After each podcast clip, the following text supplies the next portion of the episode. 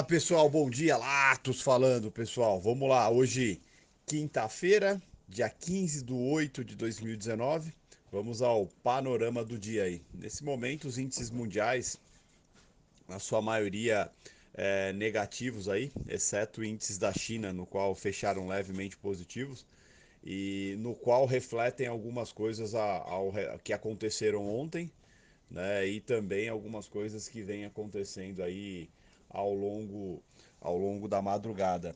Nesse momento aí o S&P tá 0,06, 0,05 de queda. O S&P que tinha dado uma pesada interessante agora na parte da manhã, deu uma recuperada.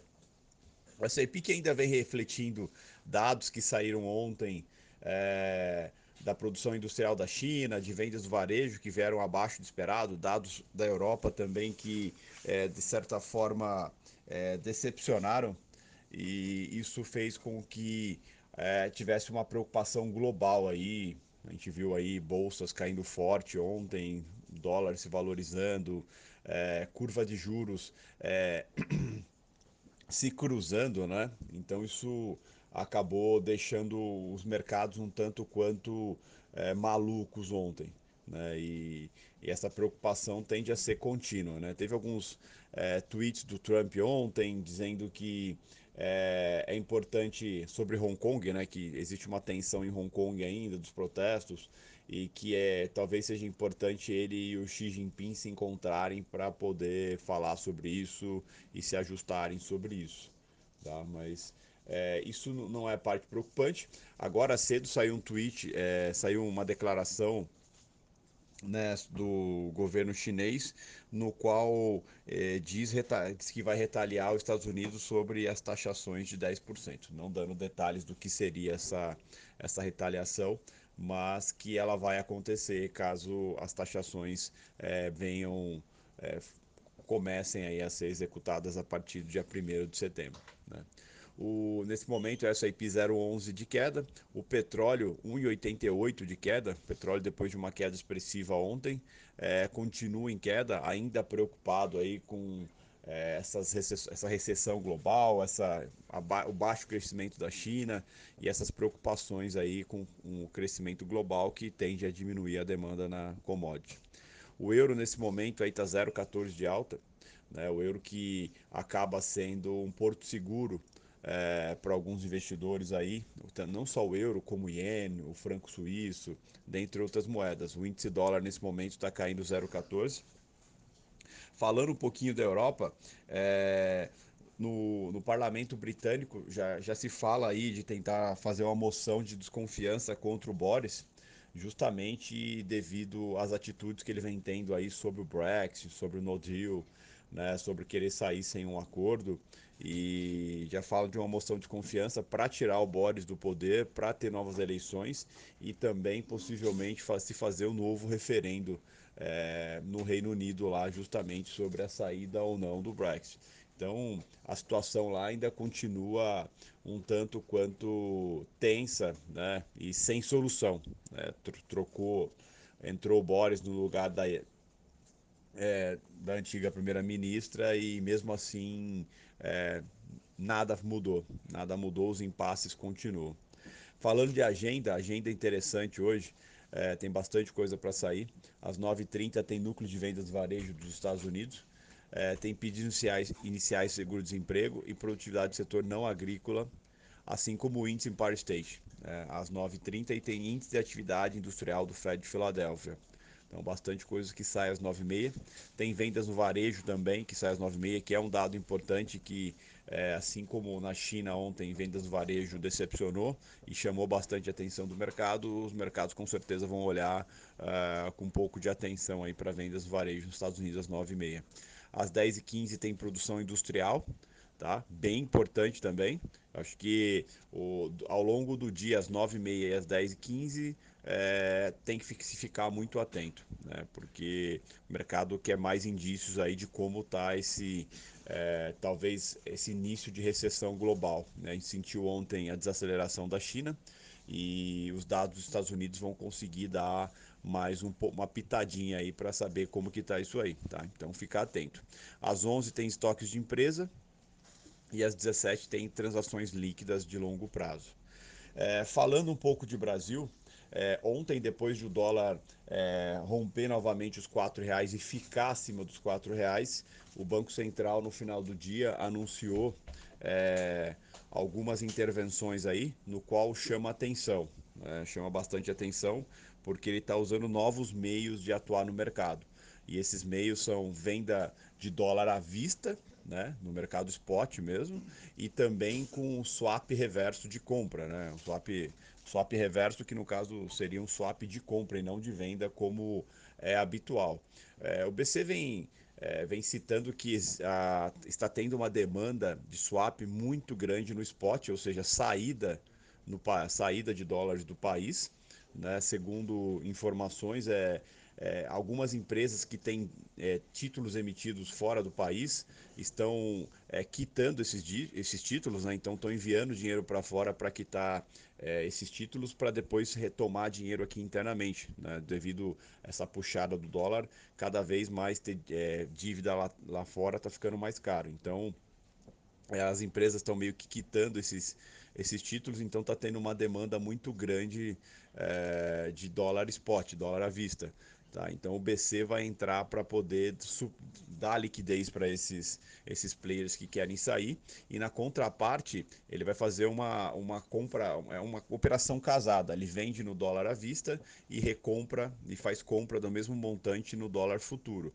Caso não tenha demanda suficiente para o montante que ele vai colocar no dólar à vista, esse montante ele tende a colocar como swap tradicional no mercado futuro. Tá? Então é uma operação casada, no qual pode uma operação de venda spot, uma operação de swap reverso, que também pode ter um terceiro item aí, que é um swap normal. Tá, justamente isso para suprir a liquidez do mercado, né? Vale lembrar que o Banco Central ele é o órgão que rege e dá liquidez quando necessário para o mercado. Tá? Então, nesse caso aí, o Banco Central não entra para manipular a moeda, ele entra para dar liquidez para quem precisa, né? Oferta e demanda. A demanda está muito grande de compra, não tem vendedor, a moeda acaba subindo mais do que o necessário. Então, o Banco Central entra para dar liquidez e, consequentemente, equalizar aí a cotação da moeda, e quem quiser sair, precisa sair do país por algum motivo, com dólares,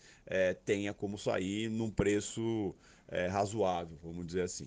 Tá? E consequentemente, essa operação casada que ele faz, ele também começa a se desfazer do montante de swap que ele tem aí, que vem carregando há muito tempo e que vence dia 1 de outubro. Né? São cerca de 11 bilhões em swaps aí que o BC tem, que vai vencer, então é uma forma dele ir zerando isso aí também. A expectativa é que ele, a partir do dia 21 agora, ele faça 550 milhões de dólares por dia de venda no spot, né? E faça um swap reverso no mercado futuro, que equivale aí a 11 mil contratos. Tá? Caso essa demanda não seja suprida no spot, ele vai fazer swap de venda também no mercado futuro. Tá? Então digamos assim, é uma transação diferente, fazia tempo que o Banco Central não atuava assim, mas é uma forma de conter liquidez e é uma forma de baratear também o carregamento das reservas do BC, assim como também diminuir sua posição em swap cambial.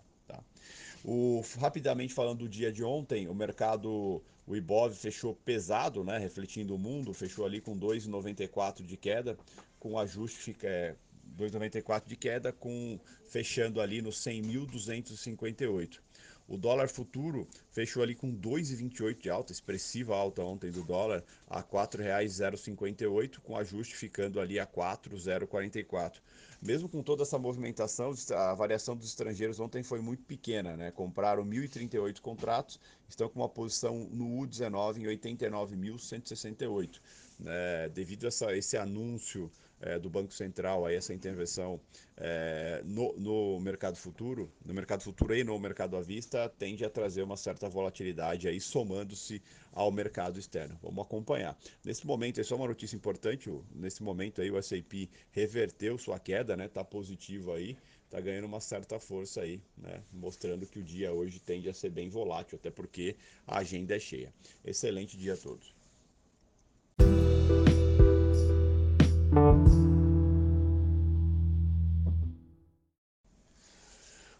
Fala pessoal, boa noite, Latos falando pessoal, vamos lá, hoje quinta-feira, 15/08/2019, vamos ao panorama de encerramento aí, um dia um tanto quanto agitado, né, o dia começou aí com os índices mundiais, alguns positivos, outros negativos, né, ainda refletindo um pouco os dados ruins da China ontem, né, tanto de varejo, dados de varejo quanto produção industrial, assim como, de certa forma, embates aí sobre a guerra comercial com China, sempre retrucando algumas coisas vindas dos Estados Unidos, né? Isso vem se tornando recorrente, até mesmo fez com que o Trump baixasse o tom perante a China aí, no qual até mesmo se dispondo a ajudar com problemas referentes a Hong Kong, né, justamente para tentar solucionar o problema, elogiando o presidente chinês. Isso acabou dando um tom mais de tranquilidade para essa guerra comercial, até mesmo porque ontem a China anunciou que em 2 semanas vai ter um encontro entre membros chineses e membros americanos para poder falar sobre a guerra comercial, apesar de não ter uma expectativa de solução rápida, né, no curto prazo para essa guerra comercial, mas são iniciativas positivas. Então isso fez com que o mercado hoje amanhecesse um pouco mais tranquilo. A gente viu aí a abertura do índice futuro, abriu bem positivo, o dólar abriu negativo. O dólar que já abriu negativo, refletindo também ontem o anúncio do Banco Central, no qual ele decidiu começar a fazer leilões de venda no dólar à vista e também fazer leilões de swap reverso, né, que equivale à compra no mercado futuro de contratos, né, equivalentes à venda no mercado à vista. Tá? Então, isso passou uma mensagem positiva para todo mundo que opera dólar e a gente viu o dólar abrir em queda e o dólar ficou o dia todo em queda, né, com grandes oscilações. Existia toda uma expectativa do mercado em cima dos dados de varejo dos Estados Unidos, né? Esse era o tanto varejo quanto produção industrial. Às 9h30 saiu dados de varejo, no qual a expectativa era 0,3, né, no mensal, veio 0,7, né, bem quase o dobro, um pouco mais que o dobro do que era esperado, né? E os mercados ficaram sem saber o que esperar. Esse é o grande X. Saiu os dados e simplesmente os mercados não se movimentaram. Tanto o S&P quanto o dólar acabou não se movimentando. E após isso, o próximo dado importante era às 10h15, que era a produção industrial, né, nos Estados Unidos.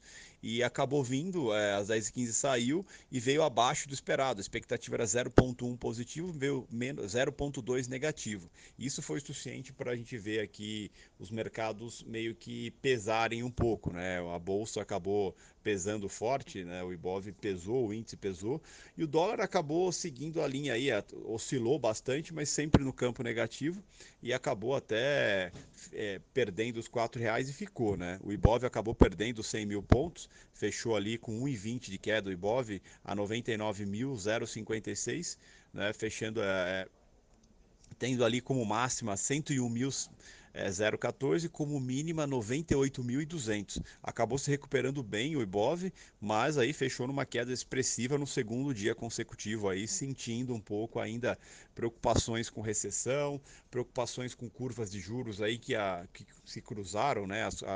Os juros mais curtos estão mais caros do que os longos, então isso acaba trazendo uma preocupação e uma dúvida sobre o mercado financeiro global. Como que os bancos centrais, principalmente o Banco Central americano, vai olhar para isso? Se vai dar uma continuidade no corte de juros para estimular a economia, evitar a recessão global, né? Ou pelo menos recessão nos Estados Unidos, ou se vai esperar mais dados. Então tudo isso deixa os mercados um tanto quanto preocupados, né? Na dúvida. E na dúvida busca proteção, né? Só o dólar que acabou cedendo e continuou cedendo ao longo do dia todo devido a informações vindas do Banco Central, né? Dos swaps reversos e também da venda de dólar à vista a partir do dia 21. E aí o dólar acabou fechando ali com 1,49 de queda, abaixo dos R$4, né, a 3.997,5, com ajuste ficando a R$4,22. Né, o ajuste ficou a R$3.997,92. Então foi um dia de grandes oscilações, no qual ainda pesou bastante aí para os mercados financeiros a preocupações com guerra comercial, com recessão, e dentre outros fatores, né? É aguardar para amanhã, sexta-feira, para ver como que esses mercados dão uma reanimada aí, se nada acontecer no overnight, né? Então, fica atento. Grande abraço a todos, até amanhã.